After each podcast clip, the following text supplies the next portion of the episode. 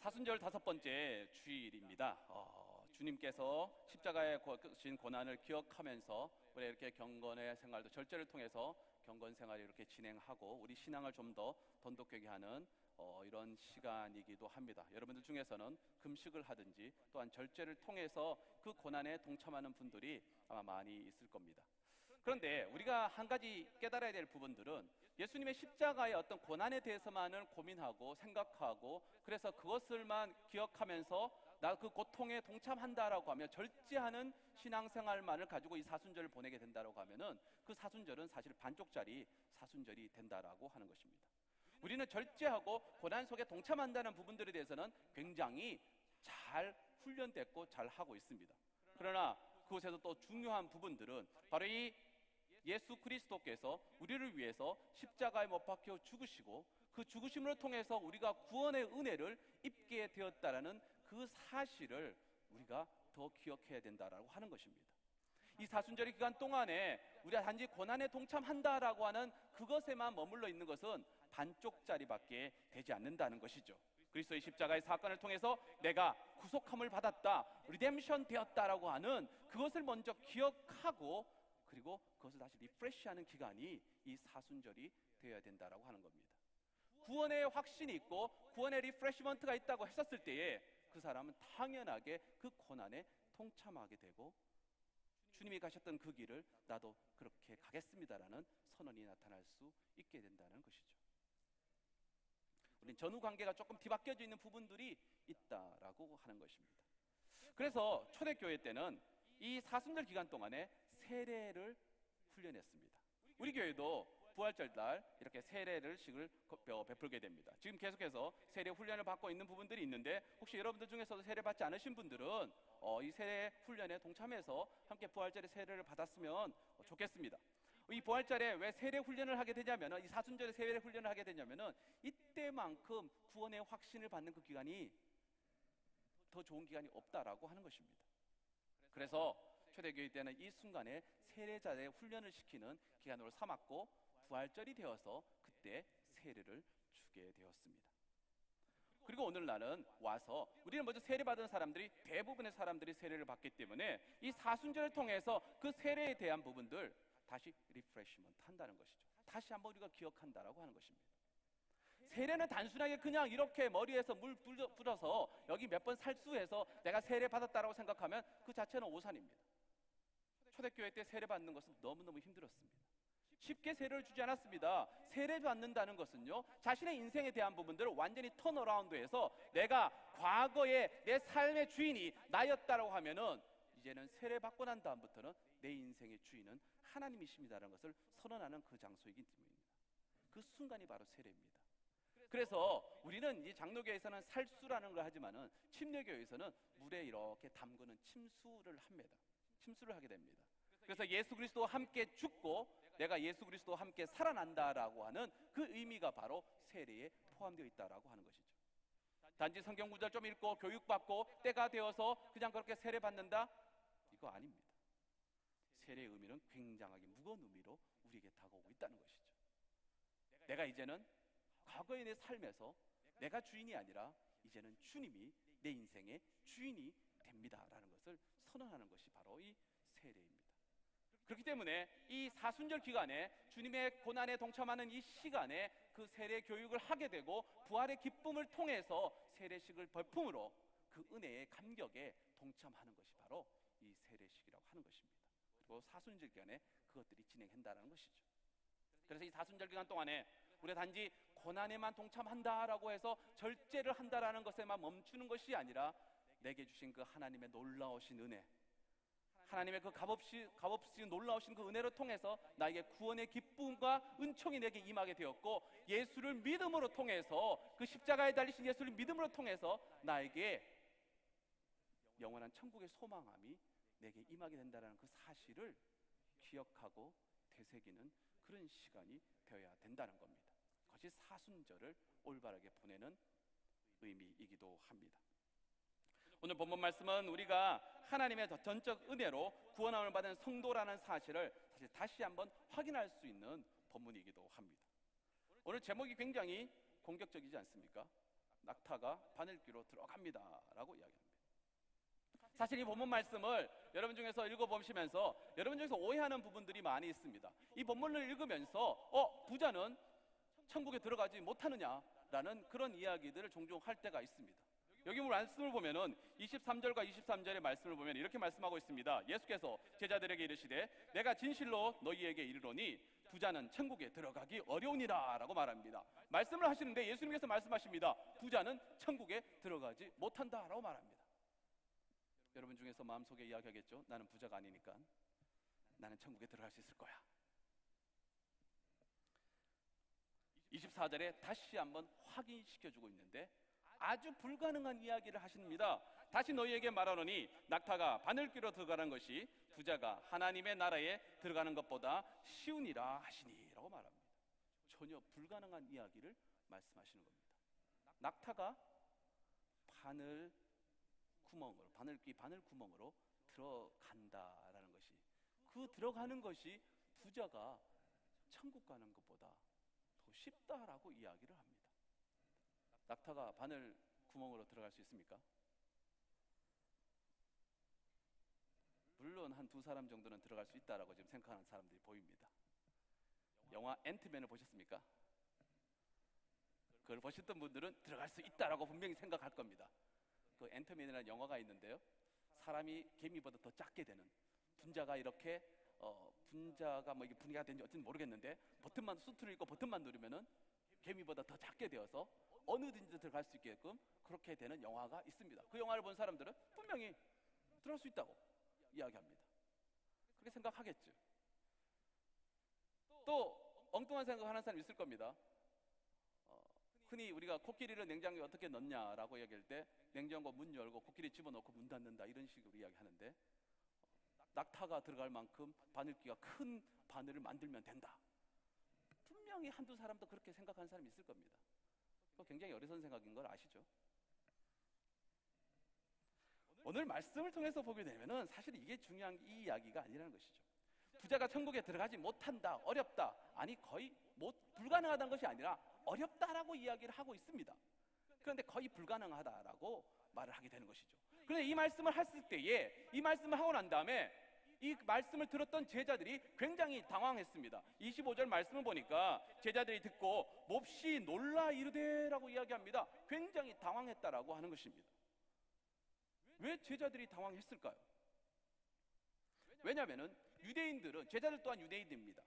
유대인들이 계속해서 흘러내려 흘러오는 이 전승에 의하면은 유대인들은 또 율법을 통해서 봤었을 때 복은 물질의 복은 하나님의 축복이었습니다. 욥기 1장 10절 말씀을 통해서 보면은 이렇게 말씀합니다. 주와 주께서 그와 그의 집과 그의 모든 소유들을 소유물을 울타리로 두르심 때문에 아니나이까. 주께서 그의 손으로 하는 바를 복되게 하사 그의 소유물이 땅에 넘치게 하셨음이니라라고 말합니다. 이 의미 속에서는 내 손이 수고한 대로 모든 것을 먹을 수 있다라고 하는 기본적 의미가 깔려 있고 이것은 율법에서 이야기하는 가장 복 중에 최고의 복 중에 하나입니다. 시편 128편 1절과 2절 말씀 또한 동일한 의미로 말씀을 하고 있습니다. 이 손이 수고한 대로 먹을, 것이다라고 이야기합니다. 이런 말씀은 욥기 42장 10절 말씀을 통해서도 이야기하시고 어, 이사에서 3장 10절 말씀을 통해서도 같은 맥락으로 이야기하십니다. 그들의 마음 속에는 유대인들의 마음 속에는 그들의 생각 속에는 물질의 복은 하나님의 분명한 축복이라는 겁니다. 그런데 그 복 받은 사람이 지금 어떻게 이야기하냐? 부자는 천국에 들어가야 되는데 그들의 생각이나 논리로 이야기하면은 천국에 들어갔어야 되는데 천국에 들어가지 못한다라고 이야기하는 겁니다. 절대 불가능한 이야기로 이야기하는 것이죠. 그렇기 때문에 깜짝 놀라는 겁니다. 아니, 그럼 누가 천국에 들어갈 수 있겠습니까? 라고 이야기할 수 있다는 것이죠. 예수님께서 이렇게 말씀하신 이유에 대해서 우리가 오늘 확인해 보려면 오늘 본문 말씀만 이해해서 보면은 이해할 수가 없습니다. 이렇게 이야기가 된 이유는 오늘 본문 말씀 앞쪽에 나타났던 하나의 에피소드가 나타나는데 그것을 보아야 오늘 이 이야기가 조금 이해가 될 수 있습니다. 19장 16절부터 22절까지의 말씀이 있는데 이 본문을 우리가 함께 다시 한번 읽어보겠습니다. 함께 읽겠습니다. 시작. 어떤 사람이 주께서 와서 이르시되 선생이여 내가 무슨 선한 일을 하여야 영생을 얻으리까? 예수께서 이르시되 어찌하여 선한 일을 내게 묻느냐? 선한 이는 오직 한 분뿐이시라. 내가 생명에 들어가려면 계명을 지키라. 이르시되 어느 계명이 오니까 예수께서 이르시되 살인하지 말라, 간음하지 말라, 도적질하지 말라, 거짓 증언하지 말라, 내 부모를 공경하라, 내 이웃을 내 자신과 같이 사랑하라 하신 것이니라. 그 청년이 이르시되 이 모든 것을 내가 지켰사온데 아직도 무엇이 부족하나이까? 예수께서 이르시되 내가 온전하고자 할진대 가서 내 소유를 팔아 가난한 자들에게 주라. 그리하면 하늘에서 보아가 내게 있으리라. 그리고 와서 나를 따르라 하시니 그 청년이 재물이 많으므로 이 말씀을 듣고 근심하여 가니라. 아멘. 어떤 청년이 왔습니다. 예수님께 영생에 대한 부분들을 질문을 하게 됩니다. 이런 질문을 했다는 것 자체는 이 청년 자체가 영생에 대한 부분들에 굉장히 큰 관심이 있다라고 할 수 있는 것이죠. 이 청년은 누가복음 누가복음에서는 이 청년을 가리켜서 한 사람이라 이 관원이라고 이야기를 하고 마가복음에서는 한 사람으로 표현하고 있습니다. 공통적으로 이 본문 말씀이 마가복음과 누가복음에 공통적으로 나타나고 있는데 부자라고 이야기를 합니다. 젊은 사람입니다. 관리기도 합니다. 그는 부자였습니다. 우리 상황을 보면은 이 사람은 하나님의 말씀 즉 이렇게 아닌 율법을 잘 지켰습니다. 율법의 모든 계명들을 성실하게 잘 지킨 사람이기도 합니다. 그래서 그가 예수님에게 질문하며 나갑니다. 내가 어떻게 하면 영생을 얻을 수 있습니까? 라고 이야기했었을 때에 계명을 잘 지키면 된다라고 이야기했고 그가 어떤 계명을 지켜야 됩니까? 라고 이야기했을 때 예수님께서 18장과 19절을 통해서 말씀하셨던 그 계명은 10계명의 5계명부터 10계명까지의 말씀입니다. 그 계명들을 잘 지켜 나갔다라고 이야기를 합니다. 그는 그 스스로에 대해서 아마 자부심도 있었을 겁니다. 내가 지금까지 이 모든 것들을 잘 지키고 있다라고 하는 것이죠. 그렇다면 내게 더 뭐가 더 필요하냐라고 이야기했었을 때에 예수님께서 그 청년에게 젊은이에게 이야기를 합니다. 너 재산 다 팔고 나를 따르라라고 말씀을 하십니다. 지금 이 예수님께서 이 청년에게 이야기하시는 것은 재물을 다 팔라는 것이 핵심이 되는 것이 아니라 나를 따르라고 하는 부분들이 지금 이 본문에서 핵심이 되는 부분들입니다. 예수님께서는 자신이 갖고 있었던 그것들에 대한 부분들을 다 팔고 나를 따르라고 말씀을 하십니다. 그런데 이 청년에게는 재물이 많아서 근심하고 있다는 겁니다. 기로에 서 있었습니다. 우리 여러분들께서 이런 질문을 받게 됐다고 하면은 여러분은 어떻게 거기에 대답을 하겠습니까? 만약에 내가 가진 것이 별로 없다라고 하면은 예수님께서 나를 따르라라고 이야기했었을 때 예수님 그러게요. 제가 그렇게 따를게요라고 쉽게 yes라고 이야기하는 사람이 있을 겁니다. 아마 반대가 되는 경우도 있을겠죠. 그러나 분명하게 쉽게 예수님이 가시는 그 길에 대해서 내가 많은 것을 갖고 있음에도 불구하고 내가 따르겠다라고 이야기하는 사람들은 분명하게 위아래의 개념이 잘 잡혀 있는 사람이기도 할 것입니다. 지금 갈등하고 있다라고 하는 것은 이 속에서 정리가 되지 않고 있는 부분들이 있습니다. 이 부자 청년은 율법을 잘 따랐습니다. 율법의 모든 것들을 잘 순종하며 나아갔습니다. 그러나 그 부를 주신 것이 하나님이라는 사실에 대한 부분들은 사실은 잊고 있는 부분들이 있었습니다. 어쩌면 내가 잘했기 때문에 이것들을 내가 어, 얻었다라고 하는 생각들을 갖고 있기도 합니다. 그렇기 때문에 나를 따르라라고 이야기하게 되는 것을 때에 고민하고 그냥 돌아가게 되었습니다. 이 물질이 어디에서 온 것인지 아는 사람, 내 지식, 내 힘의 원천이 어디인지 아는 사람은 사실 고민하지 않는 것이죠. 내게 모든 것을 주신 분은 바로 하나님이시라는 것을 분명하게 그 위치 개념을 갖고 있는 사람이라면 이 부분들에서 고민하지 않았을 겁니다. 그런데 그게 아니기 때문에 고민하는 겁니다. 내가 이것을 포기하고 주님을 따라야 될 것이냐? 그렇다면 나에게 이 모든 안락함과 부는 내가 어떻게 할 것이냐? 예수님이 따른다고 했었을 때에 과연 그 삶이 내게 어떻게 보장해 줄 것일 건가? 그 부분들에 분명하게 엄청난 고민을 하게 될 것입니다. 그리고 그 고민한 청년은 그냥 돌아가 버렸다라고 하는 겁니다. 그 이후에 그 이후에 예수님께서 오늘 말씀을 주시게 되었습니다. 부자가 천국 가는 것이 낙타가 바늘 구멍에 들어가는 것보다 어렵다라고 말씀하신다는 겁니다. 기본적으로 우리가 하나님께서 주셨던 게 물질에 대한 개념들, 내게 있었던 그 부분들의 여러 가지의 복에 대한 개념들, 권력이 될 수도 있고 힘이 될 수도 있고 지식이 될 수도 있고 돈이 될 수도 있고 그 많은 것들을 나에게 주신 것이 바로 하나님께서 나에게 그것을 주셨습니다라고 하는 그 개념이 잡혀 있다라고 하면은 주님께서 따르라고 이야기했었을 때에 그렇습니다 주님 주신 분도 주님이시고 가져가신 분도 주님이십니다 그러니까 내 그 길을 따르겠습니다 내게 이만큼 주셨다고 한다면은 가져가실 수도 있을 것이고 또한 더 많은 것을 나에게도 허락해 주실 분이 바로 그 주님인 것을 내가 알기 때문에 내가 그 길을 따르겠습니다라고 당당하게 나아갈 수 있을 겁니다. 그런데 거기에 흔들리기 때문에 그러합니다. 아마 처음에 우리 여기 있는 분들은 우리 연합교회 청년들은 아마 그렇겠죠. 내게 주신 은혜가 너무나 커서 주님 그렇습니다. 내가 앞으로 정말 열심히 주님께 주셨던 그 은혜에 감격하며 감사하면서 나에게 이것을 은혜를 주셨으니까 이것을 통해서 내가 더 하나님께 영광을 돌리겠습니다. 그런 마음으로 살아갈 겁니다. 그런데 시간이 지나면서 나도 모르게 오염이 되기 시작하는 겁니다. 왜냐하면 그 오염된다라고 이야기하는 것은 세상이 주는 안락함과 물질이 주는 안락함, 돈이 주는 그 편안함과 권력이 주는 그 힘의 묘한 매력들을 너무나 달콤하기 때문에 그 부분에서 쉽게 놓칠 수가 없습니다. 그러다 보니까 나도 모르게 거기에 탐독되고 탐식하게 되어버렸습니다. 어느 순간인가 그 모든 것들을 누리는 것은 하나님께서 내게 주셨습니다라고 하는 그것은 사라져버리고 내가 잘해서 이 자리에 왔습니다라고 하는 것이 자리 잡게 되었습니다. 처음부터 그런가요? 그렇지 않습니다. 점점 시간이 지나면서 그 자리에 머물게 되면 어느 누구라도 그 자리에 들어갈 수 있게 되는 겁니다.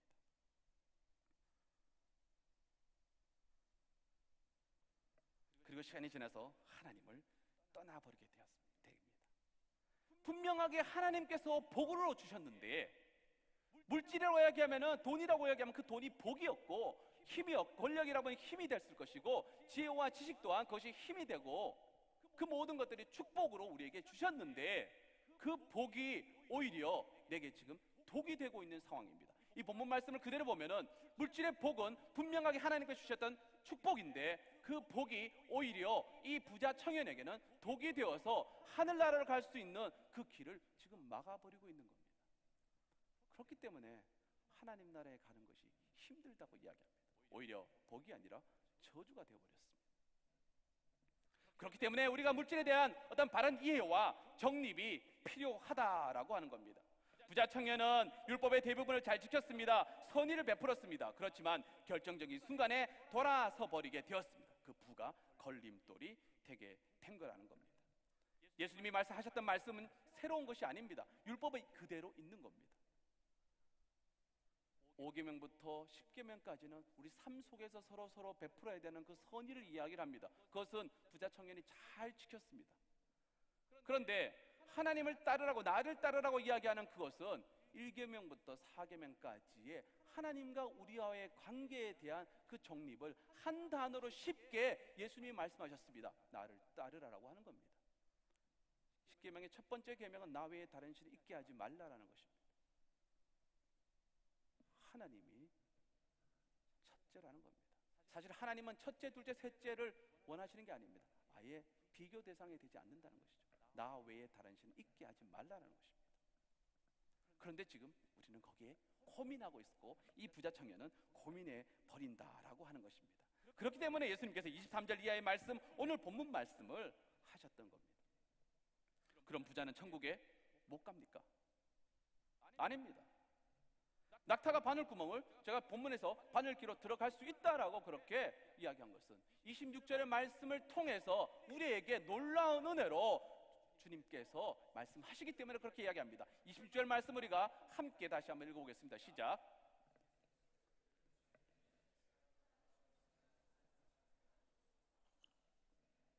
예수께서 그들을 보내시며 이르시되 사람으로서는 할 수 없으나 하나님으로서는 다 하실 수 있느니라라고 말씀합니다. 사람으로는 할 수 없다는 겁니다. 우리의 공덕으로는 이것은 무엇을 말씀하느냐? 구원에 대한 부분들을 지금 말씀하고 계십니다. 우리의 행위나 우리의 선의를 통해서 내가 구원의 길로 이르는 것인가? 그렇지 않다는 겁니다. 하나님의 은혜로 하나님의 은혜로 이 구원에 이룰 수 있다는 것입니다. 어릴 시간 제가 어릴 때는 이런 노래를 배웠습니다. 여러분들이 어릴 때는 이런 노래를 못 배웠을 것 같은, 안 배웠을 것 같은데 제가 어릴 때이 찬양을 배웠습니다. 돈으로도 못 가요 하나님 나라 힘으로도 못 가요 하나님 나라 거듭나면 가는 나라 하나님 나라 믿음으로 가는 나라 하나님 나라 못 들어보셨죠? 아마 우리 집사님들은 들어보셨을 거예요. 그런데 이 짧은 유치원 때 불렀던 노래거든요. 뭔지도 모르고 선생님들이 불렀고 세뇌되어서 들었던 그 노래. 그 찬양이 지금 제가 아직까지 기억하고 있습니다. 거의 한 35년, 40년 지난 시간에. 그런데 이것을 요즘 들어서 다시 보니까요. 엄청난 신학적으로 엄청나게 이 다이제스트 되었던 다이제스트 되었던 이 찬양이라는 겁니다. 돈으로 못 간다는 겁니다. 힘으로도 못 간다는 겁니다. 나의 능력으로도 갈 수 없다는 겁니다. 믿음으로 가는 나라, 하나님 나라라는 겁니다. 내 힘이 아니라는 것이죠. 26절 말씀이 바로 거기에 있는 겁니다.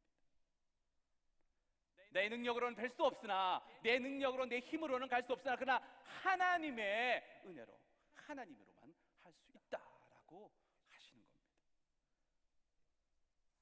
그리고 우리에게 그 길이 열려 있다는 것입니다. 낙타가 바늘꿈으로 통과 못 한다고요? 통과할 수 있다는 겁니다. 그것이 천재가 바로 것입니다. 주님께서 그 모든 것들을 길을 열어주시고 그 너에 비한 통로를 이뤄주셨을 때에 너희가 이것을 믿기만 하면은 그 은혜가 너에게 임한다고 하셨던 그 말씀이 우리 앞에 있는데 부자는 거기에 지금 헷갈리는 겁니다. 그 물질이 내 앞에 그 길로 가는 길에 방해가 되고 힘이 지금 방해가 되고 있고 돈이 지금 그것에 방해가 되고 있기 때문에 그 기로에 서서 헷갈리기 시작하는 겁니다. 그렇기 때문에 그 길을 들어서지 못하게 됩니다. 그렇기 때문에 부자가 하나님 나라에 들어갈 수 없다라고 낙타가 바늘기 들어가는 것보다 어렵다고 말씀하시는 겁니다. 그 관계가 정립이 바로 된다면 하나님의 은혜가 우리에게 임하게 되고 하나님을 나의 구주로 믿고 나아가게 됐을 때 예수가 나의 구주로 믿음으로 인해 내가 하나님 나라에 이르게 된다는 겁니다. 그럼 이렇게 해야겠죠? 그럼 나에게 주시는 부와 명예와 권력과 힘과 지혜와 지식을 다 버려야 됩니까? 아닙니다. 그건 분명 하나님에게 우리에게 주신 복입니다. 아픔이 복이 될 수도 있고 물질의 부가 복이 될 수도 있습니다. 내게 주신 그 모든 것들을 하나님께 감사함으로 받는 자에게는 그것이 은혜로 다가갈 수 있게 된다는 겁니다. 그러나 그것이 먼저 하나님보다 앞서가게 되고 하나님의 영광을 가리는 것으로 된다면 그것은 축복이 아니라 오히려 저주가 되기 때문에 우리의 젊은 시절의 청년의 때에 우리가 가져야 될 생각들과 올바른 신앙은 그 모든 것들보다 하나님께 우선 두는 것이 아니라는 겁니다. 그리고 그것을 주신 분이 누구시냐? 하나님이시란 것을 우리가 분명하게 깨닫고 나아가야 한다는 겁니다. 그렇지 않게 되면은 이 부자 청년과 같은 미스테이크를 우리 또한 범할 수 있다라고 하는 것입니다. 나의 나된 것은 다 하나님의 은혜입니다라고는 그 믿음이 우리에게 필요합니다. 그렇게 되어야 초심을 잃어버린 사울처럼 되지 않습니다. 그렇게 돼야 백성을 저주한 하나님의 백성을 저주한 발람처럼 되지 않습니다.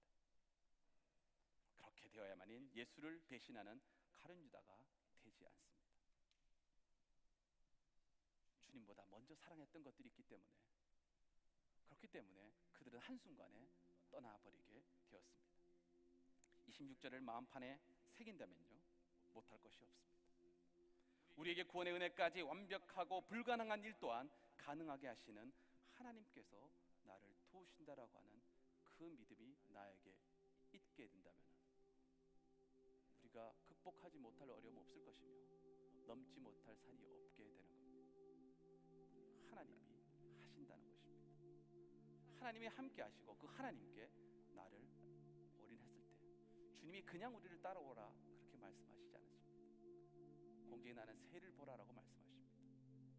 들에 나는 풀들을 너희는 바라보라고 합니다. 저들이 그렇지 않다는 겁니다. 하늘의 아버지께서 그들을 먹여 살리는 것처럼 하물며 나의 형상으로 지은 너희들을 내가 그냥 버리겠냐라고 말씀하십니다. 무엇이 더 중요한 것인가? 무엇이 내 인생에서도 더 중요한 것인가를 깨닫는